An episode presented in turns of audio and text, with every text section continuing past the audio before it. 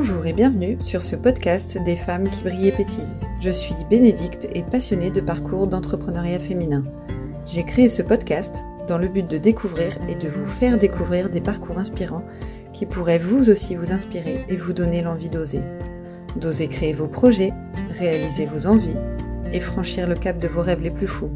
Alors bonne écoute et bonne inspiration. Clara a 33 ans, elle est vidéaste de famille et elle a créé l'entreprise Croco Maman. Après avoir été monteuse vidéo à la télévision pendant 10 ans, Clara a décidé de monter sa propre entreprise. C'est en filmant sa grossesse puis sa fille qu'est née l'idée de créer Croco Maman. Et si elle filmait les familles dans leur quotidien pour leur offrir des souvenirs inoubliables? L'idée était toute trouvée pour Clara. C'est un métier qui la passionne, elle en parle avec beaucoup d'émotion et beaucoup de douceur. On aborde des sujets comme l'équilibre vie pro-vie perso, les formations et réseaux dont elle a fait partie pour l'aider dans sa création d'entreprise. Elle nous partage ses conseils et on parle aussi d'un sujet souvent peu abordé, les effets du cycle féminin sur notre état général. Bref, beaucoup de sujets sont évoqués dans cette interview passionnante. Je vous laisse l'écouter tout de suite. Je vous souhaite une très belle écoute. Salut Clara. Salut. Je suis ravie de t'accueillir sur le podcast de Brille et Pétille. On va commencer tout de suite avec la traditionnelle question. Est-ce que tu peux te présenter en quelques mots, s'il te plaît? Mince, j'ai pas révisé. D'accord. Alors, moi, c'est Clara Dess. J'ai 33 ans. J'habite à Saint-Germain-en-Laye. Et je suis maman d'une petite Alice de 4 ans. Et je suis vidéaste de famille. Vidéaste de famille, c'est quoi? Donc, je vais dans le quotidien des parents. Je vais un dimanche matin chez les gens et je filme pendant quelques heures pour faire des films souvenirs. Super intéressant. C'est original. On va y revenir un petit peu plus tard dans l'interview. J'aime bien commencer par connaître un petit peu le parcours de mon invité. Donc, si tu veux bien nous parler un petit peu de tes débuts. Alors, peut-être... Tu vois, tes études supérieures ou pas, enfin voilà, tes premiers boulots. Je te parle de mon boulot de vendeuse de poulet rôti. Donc, mes études. Moi, je suis une littéraire dans l'âme depuis que je suis petite et une artiste un peu. J'ai grandi dans une famille où on faisait beaucoup d'albums photos, de collages. Donc déjà, j'avais cette appétence de l'art en général. Bon, j'ai fait un bac littéraire, option grec ancien et musique. Et ensuite, après, j'ai fait un BTS audiovisuel en montage parce que j'étais passionnée de montage depuis mon adolescence. Et je m'étais dit, bon, je vais faire ça pour le plaisir. Après, je reprendrai des études peut-être de lettres. Et finalement, en sortie d'études, j'ai eu besoin d'argent et de travailler. Et donc, j'ai continué dans cette voie qui me plaisait de plus en plus, le montage vidéo. Et du coup, je te coupe 2 secondes, mais quand tu disais que t'aimais déjà le montage plus jeune, ça t'arrivait de pratiquer, de faire du montage en étant adolescente, par exemple? Oui, j'ai découvert le montage à 12 ans et mes parents m'ont offert ma première caméra dans la foulée. Donc, depuis que j'ai 12 ans, 13 ans, je faisais des petits clips, des parodies de clips avec mes copines, du montage vidéo. Donc, j'ai commencé assez jeune. Je pense que c'est surtout vers le lycée où j'ai vraiment fait du montage tous les jours et c'est devenu ma passion. Ok. Ouais, donc ça remonte à quand même quelques temps, quoi. Et je me suis souvenue même qu'à 6 ans, on m'avait offert un magnétophone et du coup, je faisais du montage de son. Donc, il n'y a pas très longtemps, quand je me suis lancée à mon compte, je me suis dit, tiens, mais en fait, ça vient de très, très loin, sans le savoir. C'est marrant. Et ensuite, j'ai travaillé pendant... 10 ans à la télévision, j'étais monteuse vidéo pour plein d'émissions comme le JT de France 2, comme des émissions des magazines d'information sur la 2. Je travaillais avec Laurent Delahousse. J'ai fait des documentaires pour Canal+, pour France 5, beaucoup de choses pendant 10 ans. Du coup, comment ça se passe en fait quand t'es monteuse vidéo comme ça, on t'amène des vidéos, par exemple, juste pour comprendre un petit peu le milieu. D'accord. En fait, c'est les journalistes. Alors, le milieu à la télé, en général, on travaille toujours en binôme avec un journaliste. En général, on est une équipe de 4. Donc, il y a un caméraman, un journaliste, un monteur et quelqu'un qui prend le son. Avec cette équipe, tu peux faire un reportage ou un documentaire. Et donc, mon travail, par exemple... je faisais un documentaire sur le cannabis. Et ben il y avait un caméraman pendant quelques mois qui avait filmé plein de choses. Et nous, ensuite, avec le journaliste, on récupérait ce qu'il avait filmé. On regardait tout pendant quasiment 2 semaines. On triait tout ce qui avait été filmé. Et on avait 1 mois de montage pour faire un documentaire. En binôme, le journaliste plutôt côté rédaction journalistique et moi le côté technique du montage. Mettre des musiques rythmées. Ok. Et moi, j'adorais mon travail, mais ça fait donc 3 ans que je suis à mon compte et que j'ai créé complètement autre chose. Donc après 10 ans à la télé, j'ai eu un bébé et j'ai commencé à faire des films de mon bébé. Et c'est là que Croco Maman, les vidéos que je fais, Croco Maman est née. C'est marrant parce que du coup, ouais, c'est vraiment... quand tu es devenue maman, tu as commencé à la filmer, à filmer ton environnement familial, et c'est de là qu'est venue vraiment l'idée. Oui, en fait, depuis la grossesse, je m'étais dit « Ah là là, il faut que je capture tous ces moments avec mon gros ventre ». Donc, je commençais à filmer, à me filmer dans le miroir, à filmer mon ventre. À la place de filmer mes copines, je commençais à me filmer moi, j'avais envie de documenter, et je m'étais dit ça pourrait être génial d'avoir un film sur toute l'évolution de mon ventre, et puis après filmer mon bébé, et puis après la première semaine, et mais juste pour le plaisir à côté de ce que je faisais à la télé. Et puis finalement à la maternité, j'avais ramené mes 2 appareils photo qui filment, et j'ai fait un film de la première journée de mon bébé que j'ai mis sur les réseaux sociaux. Et en fait, là, d'un coup, j'ai eu des centaines de messages de gens qui me disaient que j'avais trop de chance d'avoir ça, qu'ils se souvenaient pas de comment était leur bébé, que leurs enfants avaient déjà 10 ans et qu'ils auraient trop aimé faire ça. Et puis en fait, ça m'a choquée en me disant mais ça passe si vite que ça, waouh, mais il faut vraiment que je capture tout. Et voilà. Et puis je me suis dit mais c'est ça, il faut que je le fasse pour mes copines, il faut que je le fasse pour les autres. Donc, ça a commencé comme ça. Tu le proposes aussi en maternité ? Enfin, tu me diras, je ne sais pas si c'est possible de venir filmer comme ça. En fait, mon but, c'est de faire des souvenirs aux gens, quel que soit l'âge des enfants, même si les enfants ont 15 ans, ça marche encore. Et donc, si c'est un nouveau-né, oui, à la maternité, c'est tout à fait possible. Je communique moins dessus parce que j'en fais moins, mais en général, là, hier, j'ai publié un nouveau film à la maternité et j'ai même réussi à faire de la poésie malgré la chambre pas jolie voilà, c'est un moment très intime, mais au moins c'est vraiment le moment où le bébé il est encore tellement petit, tellement encore les yeux presque fermés, c'est magique. Ouais, ça doit être hyper émouvant, et même plus largement de faire des vidéos comme ça quand t'es dans un environnement familial, ça doit quand même être assez particulier. Mais ça doit être émouvant aussi de réaliser des vidéos qui vont rester comme ça pour les gens. C'est beau. Moi je me dis j'aimerais bien retrouver des vidéos de moi quand j'étais petite, et souvent quand les gens ils me disent ah mais bon pourquoi faire des films, et je leur dis mais imagine retrouver là aujourd'hui des vidéos de toi avec tes parents quand t'étais petite ou quand t'avais 10 ans. En train de manger ton poulet rôti du dimanche. En fait, on se rend pas compte, mais quand on grandit, on a des photos, mais on n'a pas. C'est beaucoup de petites photos. On n'a pas vraiment d'unité. Et après, les gens me disent ah ouais, c'est vrai que j'aimerais bien retrouver ça. Donc c'est vrai que tous les films que je fais, c'est pour plus tard, tu vois, pour laisser un témoignage aux enfants. Ouais. Et c'est vraiment magique de me dire que ça va accompagner les parents et les enfants pendant des années et des années. C'est ce que j'allais dire.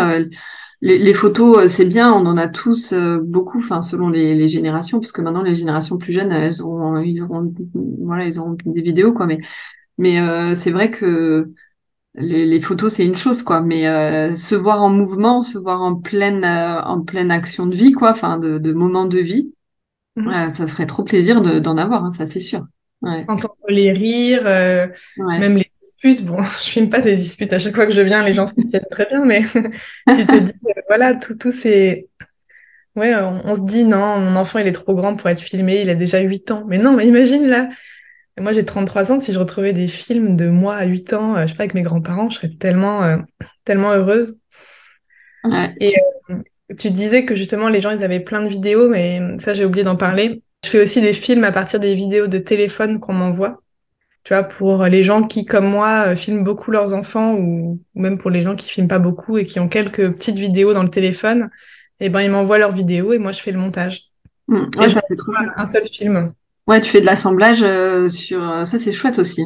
C'est vraiment... Sur la musique, avec les mois qui défilent, avec les années. Ouais. Ça, c'est vraiment super chouette. Bon, on en parlait d'ailleurs, alors toi, tu fais plutôt des moments de vie, mais c'est vrai que...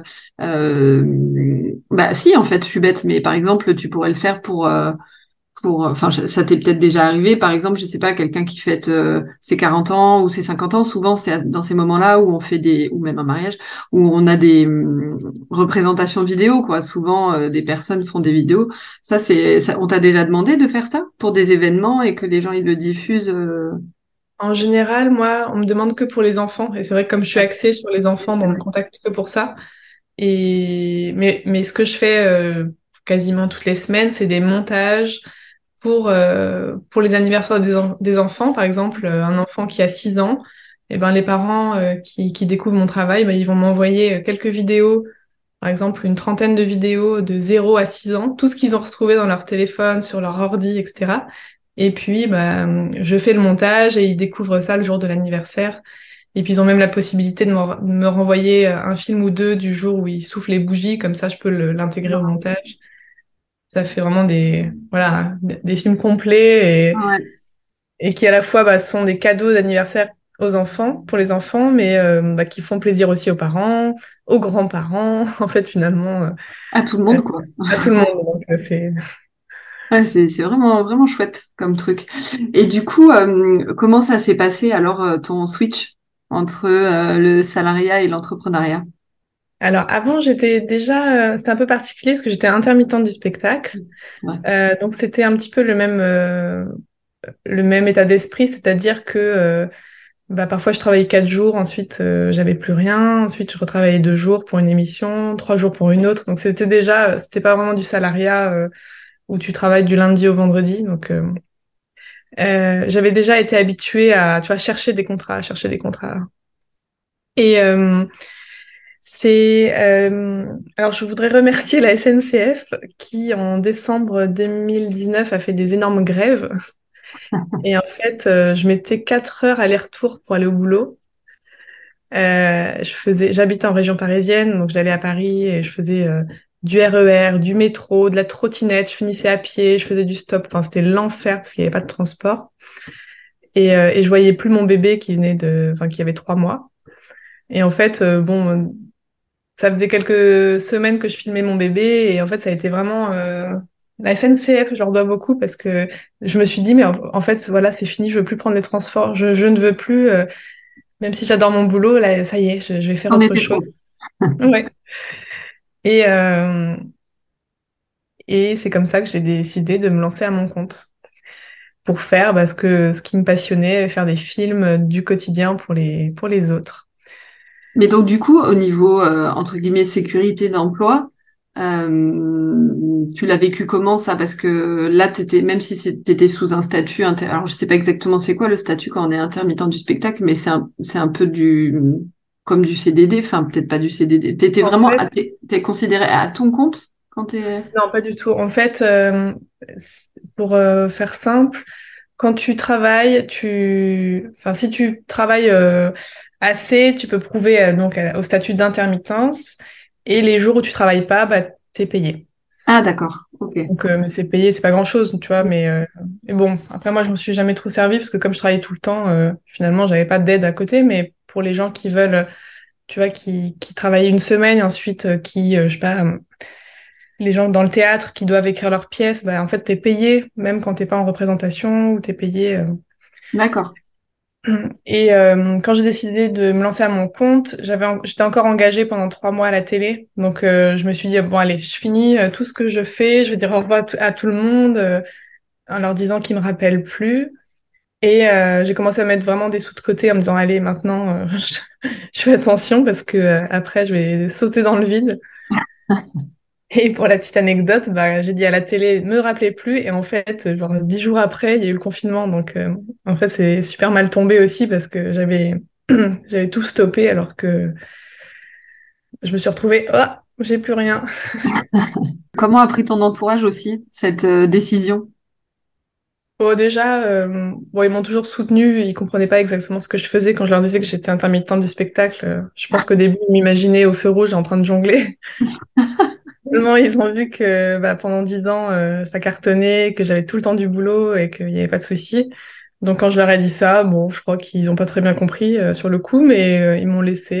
Je pense qu'ils n'ont pas trop réalisé jusqu'à ce que moi je les filme et qu'ils comprennent vraiment ce que je fais, que je leur envoie. J'ai renvoyé les premiers retours de mes clients. Et voilà, j'essaie de pas trop les inquiéter. Ils savaient que j'étais indépendante financièrement et que ça allait le faire. Et voilà, ils ont suivi. Ça les a peut-être pas étonnés finalement. Enfin, oui. Parce que vu que tu étais passionnée c'était déjà ton métier, et vu que tu as toujours été passionnée de faire du montage et tout ça, peut-être que finalement... Oui, je me souviens même pas d'avoir eu cette conversation avec ma famille, mais en tout cas, ça s'est fait très naturellement. Et ça fait que très peu de temps que je pense qu'ils ont réalisé l'ampleur de ce que j'ai créé. Tu vois, parfois, ils me disent, est-ce que tu arrives à te payer? Tu vois, est-ce que c'est pas trop difficile? Alors qu'en fait, non, maintenant, ça cartonne et que je me dis, tu vois, je pense qu'il y a que récemment, là, où ils ont vraiment compris ce que j'avais créé de toutes pièces. Ouais. Et au début, ils se sont pas trop rendus compte. Après, un petit peu, ils m'ont un peu transmis leur propre peur. Mais t'es sûr, tu veux pas travailler à mi-temps à la télé que... Et s'ils te rappellent, ah mais pourquoi t'as refusé le contrat de France 2 quand ils t'ont appelé? Et moi, je leur disais non. Oui, parce qu'en fait, t'aurais pu le faire en side project pendant quelques temps, ou t'as pas voulu tenter. Enfin, vu que déjà tu travaillais beaucoup, t'avais peut-être pas de temps en fait, tout simplement. En fait, j'y ai pensé. Quand ma fille est née, j'ai repris la télé au bout de 2 mois et demi ou 3 mois. Et là, je me suis dit, ok, je veux faire des films de famille, je vais faire ça gratuitement à côté, nanana. Et puis après, j'ai commencé à me faire payer un petit peu. Et en fait, ça me convenait pas du tout parce que quand j'étais au travail à la télé, je pensais à mes films de famille. Et quand j'étais off, tu vois, j'avais le cul entre 2 chaises et j'arrivais pas à... du coup, j'étais jamais dispo quand les familles me contactaient. Ouais, et j'étais pas dedans, donc j'ai vraiment eu envie de faire 100% l'un, et puis... ça a commencé à gagner du terrain, non? C'est ça, en fait. C'est ça. L'esprit, je dormais, film de famille, et à la fin, j'étais plus du tout investie dans mon travail, alors que je l'ai toujours été, j'avais plus envie d'y aller, donc je me suis dit, ok, c'est le moment. Et t'as pas eu des doutes ou des questionnements, quand même? J'en ai pas au début. Au début, je me mettais pas trop de pression parce qu'il y a eu le confinement, j'avais un petit peu d'économie. Je mesurais pas non plus l'ampleur de ce que j'allais faire. C'est un peu plus tard, peut-être 6 mois plus tard, il y a eu en octobre, il y a eu un deuxième confinement et là, je voyais pas le bout de ce tunnel et je me disais mais en fait, je peux pas travailler, j'ai pas d'argent qui rentre. J'arrivais pas à toucher les aides de l'État parce que je rentrais dans aucune case. Du coup, j'avais mes copines qui arrivaient à bosser à la télé, qui en plus avaient des aides de l'État de 1 500 euros par mois. Et puis moi, je bossais à peine et j'avais 0. C'était horrible. Une sorte d'injustice. Et je disais, mais j'y arriverai jamais. Et en fait, je me souviendrai toujours d'un message d'une de mes clientes. On avait appris qu'on se faisait reconfiner. Donc j'avais mis une story où j'étais presque en pleurs en me disant, mais je vais jamais y arriver. Et je rentrais de tournage et la personne m'a dit mais il faut que tu continues, regarde ce que tu viens de nous créer, c'est vraiment ce qu'on a de plus précieux et allez. Donc ça m'a j'ai eu des doutes, oui, mais finalement j'ai bien fait de persévérer. Ouais, c'est cool. Et du coup ce nom alors Croco Maman, comment tu l'as trouvé?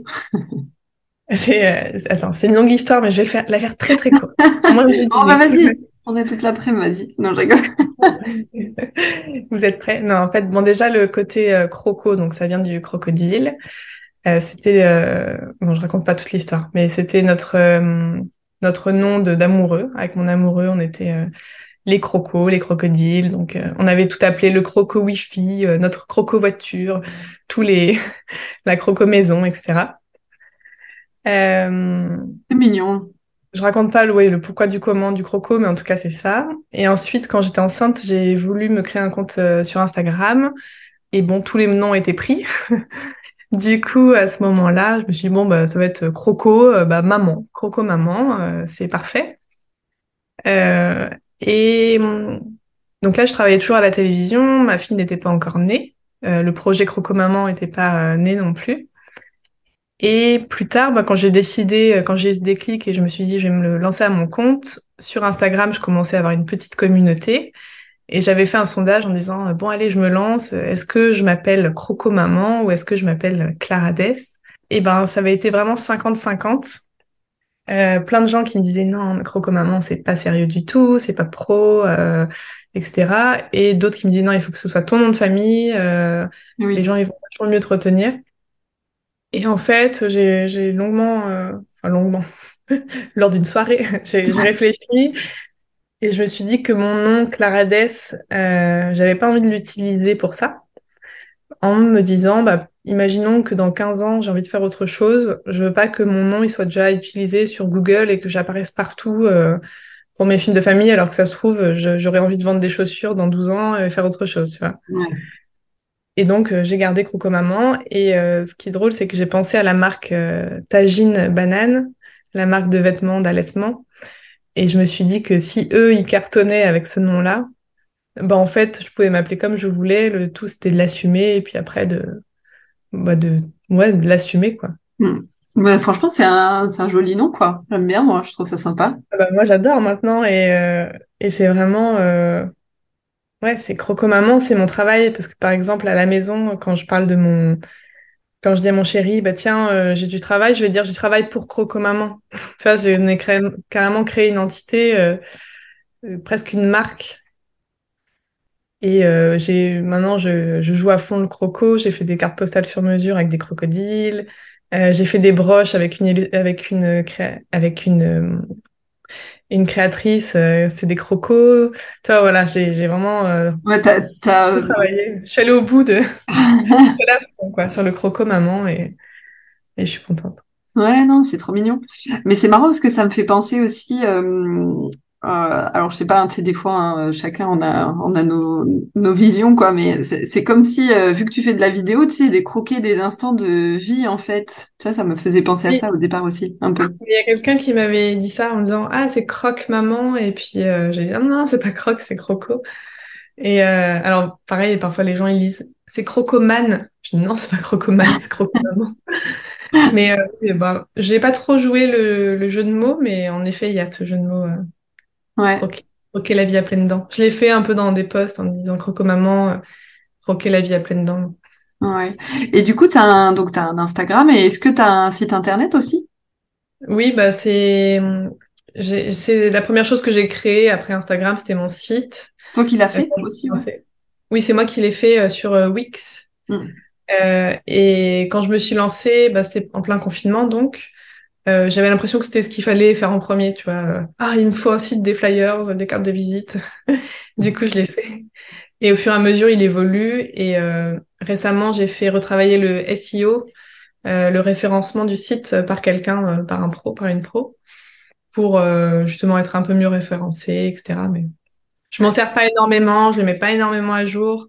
Les gens me contactent que par Instagram, mais de plus en plus, j'essaye de me dire que Google, c'est bien aussi, qu'il faut que je travaille mon site, le référencement, pour pouvoir apparaître dans les moteurs de recherche aussi. Ouais, carrément. Et du coup, tu parlais de cartes postales, de choses comme ça. C'est des produits dérivés que tu vends ou c'est que tu t'en sers toi personnellement? Alors, je ne vends rien en plus des films, mais c'est des cadeaux que je fais à mes clients. En fait, moi, j'ai toujours été comme ça. Quand je vais chez les copains, quand il y a des enfants, j'aime bien faire un petit cadeau. Mmh. Et en fait, de la même manière, quand je fais des tournages, j'ai toujours envie de laisser un petit truc aux enfants. Donc, au début, je ramenais des gommettes, des petits trucs. Et finalement, j'ai créé toute une sorte de goodies Croco Maman, des produits dérivés, comme tu dis, à offrir aux enfants. C'est venu tout seul, c'est en rencontrant des gens sur Instagram. Par exemple, il y a une créatrice qui fait des doudous personnalisés. Je me suis dit, ah, trop mignon. Il y en avait en forme d'appareil photo, donc j'en ai commandé.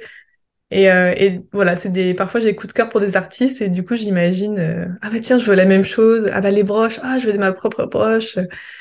Donc j'ai un tiroir, enfin j'ai un placard entier de goodies maintenant. Ah, c'est trop bien. Et en fonction de l'âge des enfants, bah, j'offre toujours un cadeau, ça fait partie un peu de l'expérience avec moi.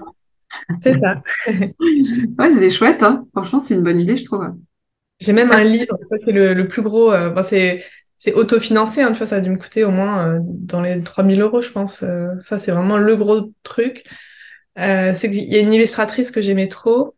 Et je me suis dit, bah tiens, j'aimerais bien un livre qui raconte l'histoire d'une séance photo.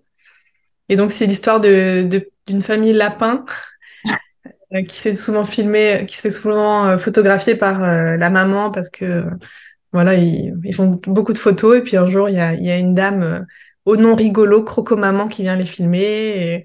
Donc, c'est un crocodile avec un appareil photo. Le livre, il est vraiment trop, trop beau. Et ça raconte, voilà, elle nous a filmé pendant qu'on faisait des crêpes, etc. Et puis plus tard, on a reçu notre film et on va pouvoir le garder toute notre vie. Ouais, c'est super.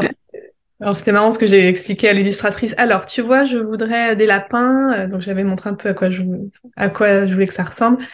Et il faudra que ça ait le même format que Choupi. J'étais dans la bibliothèque de ma fille en essayant de trouver des références.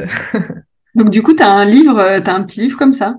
Voilà, ça s'appelle Le petit cœur, le film de famille et le lapin. Donc il est, on dirait une petite fille, ça pourrait être un petit garçon aussi. Et puis c'est Petit cœur. C'est trop mignon tout ça. Au niveau de l'entrepreneuriat, on sait que bon, c'est assez chronophage. Comment tu le vis toi, avec ton équilibre vie pro, vie perso? J'ai mis du temps à trouver mon équilibre pro-perso. Là, petite spoiler, ça m'a pris 2 ans et demi pour vraiment trouver le bon équilibre. Je vais parler de avant. Avant, je travaillais beaucoup. Quand on commence un projet, on a envie de travailler le soir, en vacances. En fait, on a l'impression que si on travaille pas, bah, il va rien se passer et qu'il n'y a pas d'argent qui rentre. Donc, j'ai eu du mal au début à couper. Bah, le soir, j'avais... mon bébé qui avait 1 an et puis j'étais limite sur mon téléphone avec le téléphone caché sous ma jambe pour être sur Instagram, etc. Donc l'équilibre il était vraiment pas du tout trouvé. Et depuis l'été dernier, j'avais accepté beaucoup trop de shooting, donc j'ai eu un été horrible où j'ai fait que travailler. Bah en fait j'ai attendu la rentrée de septembre et je me suis mis de nouveaux objectifs et de me dire allez, c'est fini les conneries,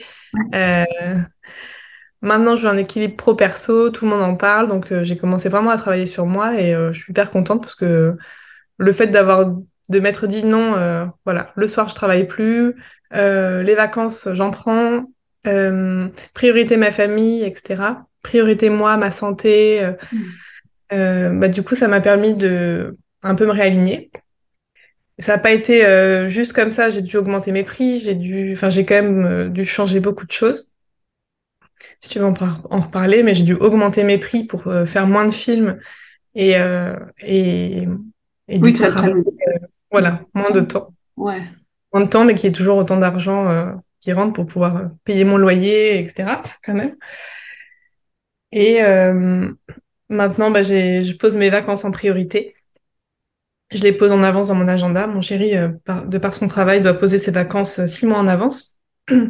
Donc, en fait, bah voilà, c'est priorité. D'abord les vacances, la famille, et ensuite bah, le travail. Et donc là, l'équilibre, il est parfait. Je suis très contente. Et ça n'a pas été trop dur de passer de... Enfin, j'imagine que non, parce que tu devais beaucoup travailler, donc ça devait être un peu épuisant pour toi. Mais du coup, maintenant, comment tu vis le fait de t'être imposé, t'es pas frustrée des fois de te dire j'ai envie de travailler ce soir un peu, ou ce week-end j'ai envie de bosser un peu quand même? Alors l'avantage c'est que je suis avec un conjoint qui est passionné aussi, donc parfois je lui dis je dois travailler ce soir, ça me fait vraiment plaisir, mais si je l'ai décidé, parce que j'ai décidé. Mais sans le subir, tu fais en mode non, mon client attend que je lui envoie le film. Si c'est moi qui l'ai décidé, et ben franchement, je le fais avec grand plaisir. Je me dis, petite soirée avec un verre de vin, je fais mon montage, voilà. Si c'est ma décision, bah, ça fait partie des petits kiffs de la vie. Mais j'ai arrêté de subir en me disant il faut que je travaille.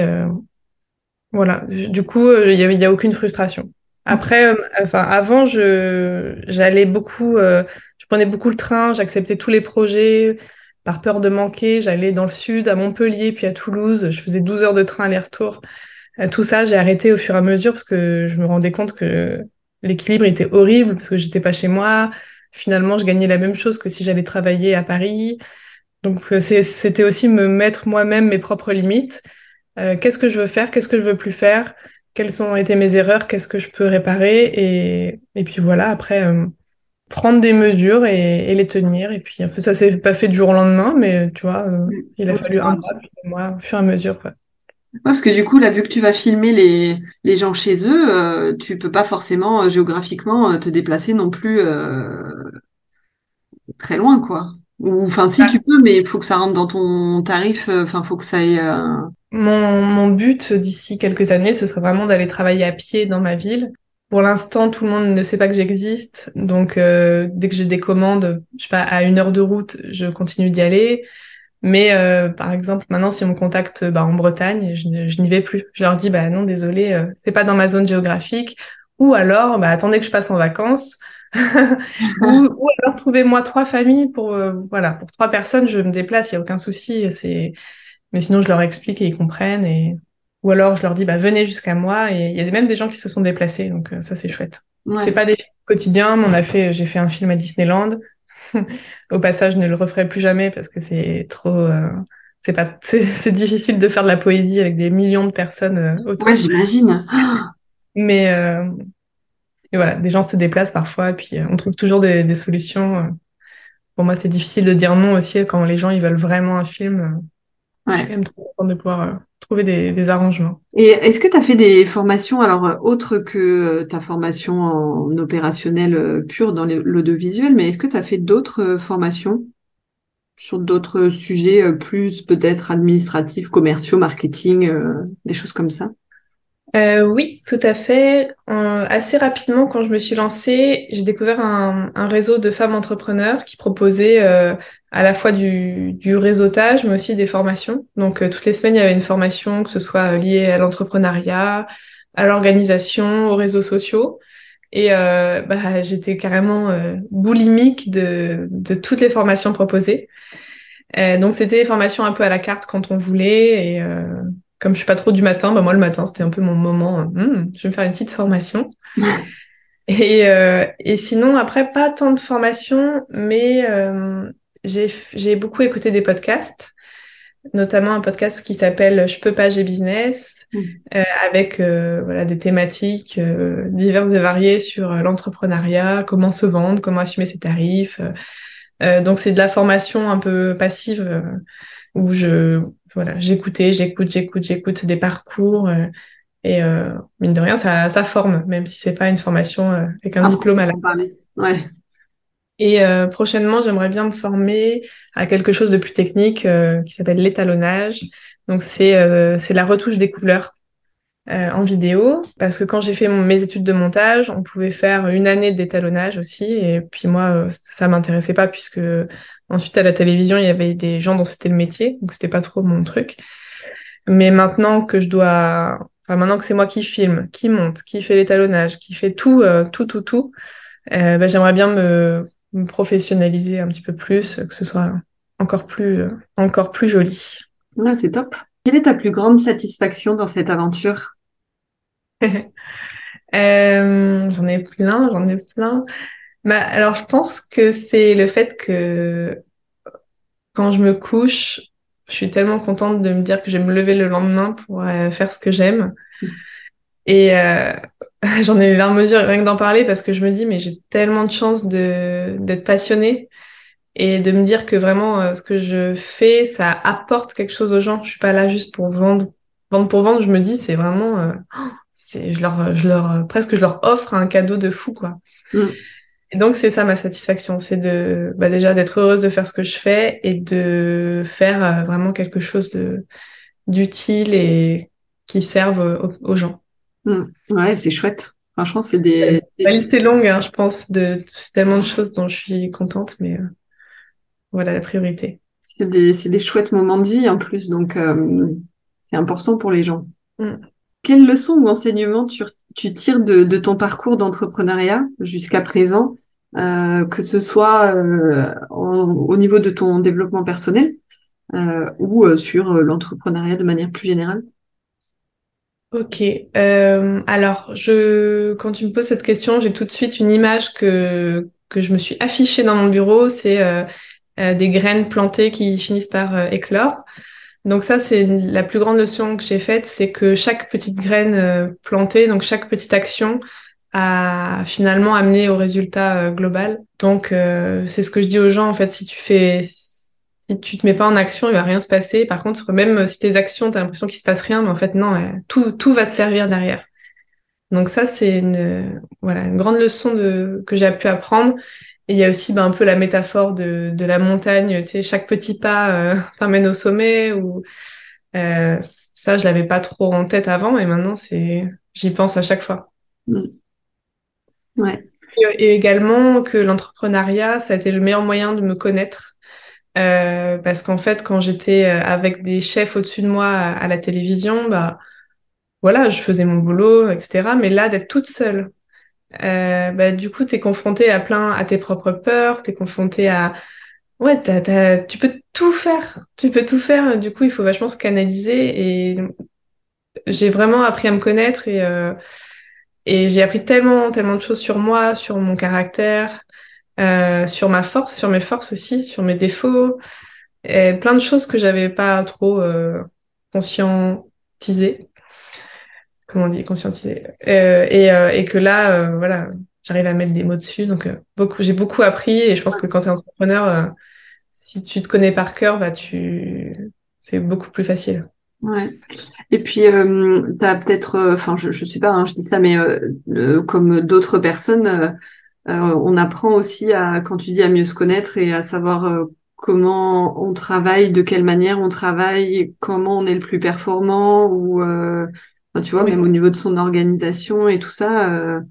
Parce que c'est vrai que pour en avoir déjà parlé avec d'autres personnes, c'est vrai que quand tu travailles pour quelqu'un, en général, bon, t'as quand même des horaires, t'es toujours obligé de respecter un certain rythme et tout ça.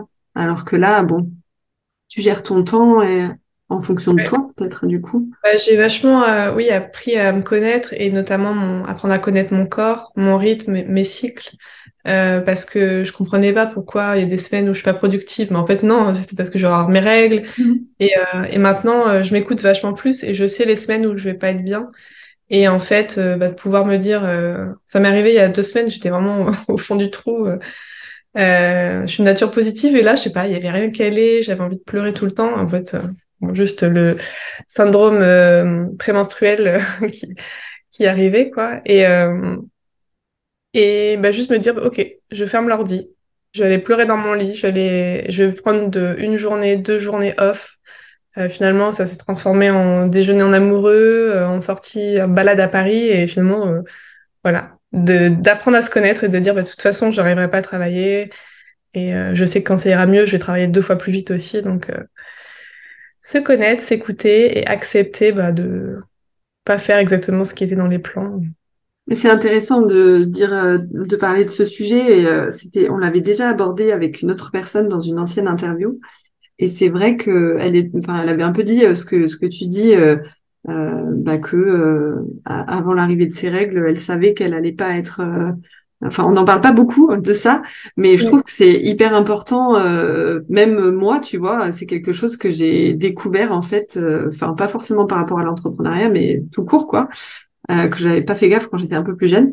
Et ça joue vachement, vachement sur soi, quoi. C'est un truc de fou. Hein. Mais tu vois, ça va faire presque 20 ans que j'ai mes règles. Et en fait, c'est la première fois, donc depuis que je suis entrepreneur il y a 3 ans, ou depuis même 2 ans que je travaille un peu sur moi, que j'ai pris conscience que ça me mettait dans un état pareil, ou que ça me ralentissait. Et c'est pas venu de nulle part, c'est par rapport aux formations. Tout à l'heure, tu parlais de mes formations, et le réseau dans lequel je suis, il y avait un cours là-dessus sur les cycles.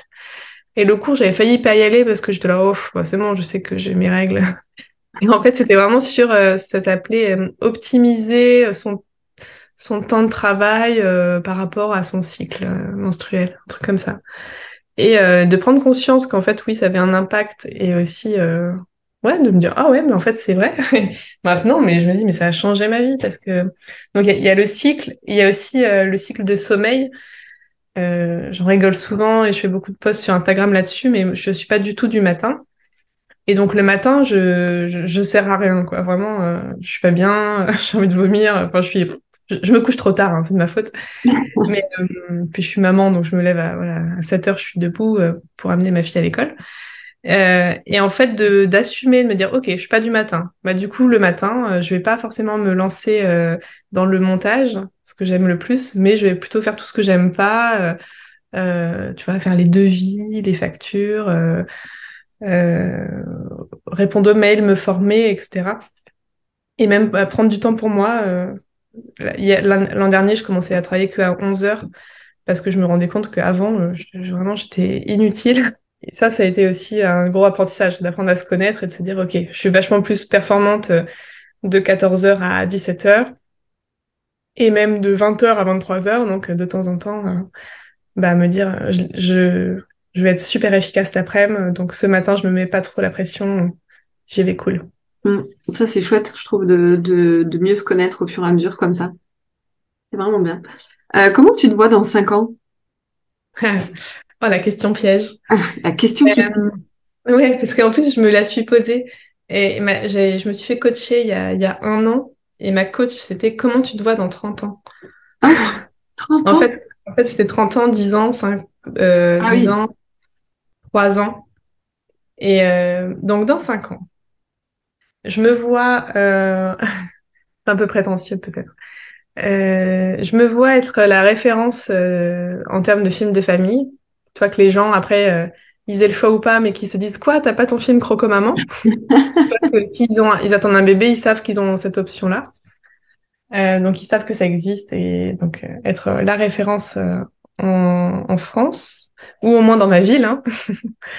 Et je me verrais bien avoir une sorte d'agence, tu vois, avec moi en vidéo, mais aussi avoir une photographe qui travaille avec moi, avec, je sais pas, d'autres personnes qui travaillent sur tout ce qui est souvenirs pour les familles. Et j'imagine toujours, ce qui ne sera pas possible en région parisienne, mais j'imagine toujours un grand hangar transformé avec des murs en briques, des fleurs et des plantes partout, une grande machine à café. Voilà. Et un petit peu plus reconnu, c'est-à-dire que le nom Croco Maman, il soit connu, après que les gens adhèrent ou pas, mais en tout cas que ce soit un peu plus connu. Et je me vois... Donc ma fille, elle aurait quoi ? Elle aurait 9 ans, oh mon Dieu. Et après, quand même un super équilibre pro-perso, des voyages... un peu la belle vie, quoi. Bah, c'est chouette, c'est des beaux projets. Oui, bon, c'est un imaginaire, hein. Ouais, mais il faut voir loin comme ça, avec de l'ambition et tout ça. Et c'est mi-ambition, mais en même temps, avoir juste, tu vois, peut-être quelqu'un qui travaille avec moi, mais pas non plus, je me vois pas faire un truc énorme, parce que j'ai envie d'être tranquille aussi, avoir une vie... Une vie cool, arrêter tôt pour aller chercher ma fille à l'école, voyager, enfin tu vois, pas trop m'embarquer dans un truc trop monstrueux non plus. Et très ce que je fais à petite échelle, avec énormément de temps pour mes clients, et tu vois, ça c'est génial. Ouais, c'est chouette. Si tu pouvais poser une question aux personnes qui nous écoutent et qui hésitent à se lancer, alors dans l'entrepreneuriat ou pas, ça peut être une question d'introspection, par exemple. Quelle serait-elle ? Ah, c'est difficile, sous forme de question. Alors, qu'est-ce que je pourrais demander ? C'est difficile, mais ce qui m'est venu, je vais dire ce qui vient spontanément, c'est qu'est-ce que tu aurais regretté sur ton lit de mort ? Voilà, est-ce qu'il y a des rêves que tu aurais bien aimé faire et que tu regretterais de pas avoir fait ? Il y aurait ça. Est-ce que je peux en poser une deuxième ? Oui, bien sûr. Tant mieux. C'est qu'est-ce que tu ferais si personne te regardait ? Enfin, si tu n'avais pas peur du regard des autres, en fait. Donc, si vraiment personne te regardait, et que toi, qu'est-ce que tu ferais? Ouais, c'est intéressant ça. Merci pour ces questions. Et du coup, un peu même genre de questions. Quels conseils tu pourrais donner à des personnes qui nous écoutent et qui voudraient réaliser leurs rêves? Alors, comme je dis, hein, c'est de l'entrepreneuriat ou autre. Hein, y a des rêves tout court ou qui osent pas. D'accord. Donc, j'ai plusieurs conseils. La première, c'est un peu le nerf de la guerre. C'est si avant de te lancer, mets de l'argent de côté. Parce que mine de rien, se lancer et avoir peur de manquer, c'est vraiment difficile. Donc peut-être, quitte à rester encore 6 mois dans un salariat pour mettre vraiment des sous de côté. Ça, ce serait la premier conseil, question d'argent, pour avoir un tout petit matelas financier avant de se lancer. La deuxième, ce serait de bien s'entourer d'entrepreneurs et de pas forcément demander conseil à ses parents, à ses proches, à ses amis, parce qu'en fait eux en général ils connaissent pas trop, ils transmettent tout le temps leur peur. Donc voilà, pareil pour son conjoint ou pour les gens très très proches, c'est vraiment plutôt s'entourer de gens qui ont soit le même parcours, soit des entrepreneurs. Ça c'est hyper important, il y a pas mal de réseaux, même là, dans ma ville, il y a un réseau d'entrepreneurs, donc se rapprocher vraiment de gens qui connaissent, qui connaissent ces étapes de vie. Et voilà. Je crois que j'avais autre chose, mais j'ai oublié. Je te la refais si tu veux. Quel conseil? Ah oui, c'est bon, j'ai trouvé. Et la troisième chose, désolée, tu m'as pas dit s'il y avait conseil avec un S ou si c'était un seul. Vas-y, pas de problème. La troisième chose, c'est de se dire que ton idée de projet, c'est que 10% de ton travail. Donc, c'est bien d'avoir un concept de fou, mais par contre, il faut vraiment qu'il y ait 90% de boulot. Parfois, les gens sont un peu utopistes, je pense, et vraiment, ils ont un concept de malade. Ils vont se dire, ah tiens, je veux monter un café poussette où les gens pourront venir manger des gâteaux, etc. Mais ça, c'est 10%. Et après, il y a 90%, c'est de la mise en action. Donc aussi réfléchir si vraiment vous êtes prêt à vous lancer. Est-ce que vous êtes prêt à travailler, quoi? Parce que sans travail, il se passe pas grand-chose. C'est un peu dur, mais je trouve que c'est aussi important de le dire. C'est un super conseil, je pense. Parce que... comme tu dis, l'idée, le concept, tout ça, c'est super chouette et c'est cool. Mais derrière, il y a aussi tout ce qui est lié à cette idée, à ce concept, au développement, à la structuration. Enfin bref, tout le côté aussi un peu administratif, la projection, les objectifs. Bref, on en passe. Mais ouais. Pour la petite anecdote, j'avais eu l'idée de monter un café coworking avec mon frère il y a quelques années. Et après, je me suis dit, non, mais en fait, le concept, l'idée me plaît. J'ai en tête la décoration, j'avais fait des réunions pour quelle plante on va choisir, tout ça. Et en fait, après, je me suis dit, non, mais j'ai pas envie d'aller tous les matins à Rungis, acheter, ou chez Métro, acheter des choses à manger, et puis après la connexion Internet et machin, et le loyer, les trucs. Et en fait, non, le concept et la déco me plaisaient, mais c'est pas ça qui fait un beau projet. Ouais, je te rejoins complètement. Ouh, j'ai abandonné. Ouais, du coup, tu t'es pas lancée dans ce projet plus. Ah non, pas du tout. Après, je me suis dit, oh non, c'est pas ça que je veux faire. Je pourrais être dans la restauration, finalement. J'ai que le concept. Et la dernière question, est-ce que tu as un mantra qui te motive au quotidien, une phrase qui te booste? Ou une ou plusieurs, hein. Il peut y en avoir plusieurs. Alors attends, je l'ai mis en fond d'écran, je vais retourner voir. Donc, un de mes mantras, c'est « Chaque petite graine semée va éclore et fleurir ». C'est pas une citation qui existe, hein, c'est l'image que j'ai écrite sur mon fond d'écran. Mais c'est ce dont on parlait tout à l'heure, oui. Exactement. Et le deuxième, mais ça c'est vraiment un truc très perso, c'est « La vie est un bonbon rose ». Et ça c'est en fait une collègue à France 2 qui m'avait dit ça un jour et qui m'a dit « Mais Clara, ta vie c'est un bonbon rose quoi. Même les trucs négatifs, t'en fais un truc poétique, à paillettes. » Et en fait ça m'est toujours resté parce que je me dis que j'ai trop de chance et je l'ai quand même mis en fond d'écran aussi. Je me suis fait des petites phrases boostantes. Non, mais c'est chouette. Je te remercie beaucoup pour cette interview. C'est vrai que tu sembles, alors bon, on se connaît pas trop, mais tu sembles assez sereine, tu sembles plutôt tranquille, un peu rêveuse et tout ça, poétique, un peu comme tu disais juste avant. Et c'est vrai que c'était une interview tout en douceur, j'ai trouvé. Tu sais, comme si on était un peu enveloppé dans un cocon, on se parlait doucement et tout ça, tranquillement. Non, mais c'est vrai, c'était agréable. Ça plus, je disais au début, ma présentation, j'étais un peu stressée, donc je crois que j'ai dit n'importe quoi. Je sais même pas si on comprend ce que je fais, mais bon, c'est pas grave. Mais oui, je suis une nature calme, positive. Ça n'empêche que j'ai du stress à l'intérieur et que ça bouillonne. Et que y a que les pros qui disent « Oh là là, vous êtes stressé hein !» J'intériorise tout, mais en tout cas, oui, c'est tout doux. Ouais. Bah, merci beaucoup à toi.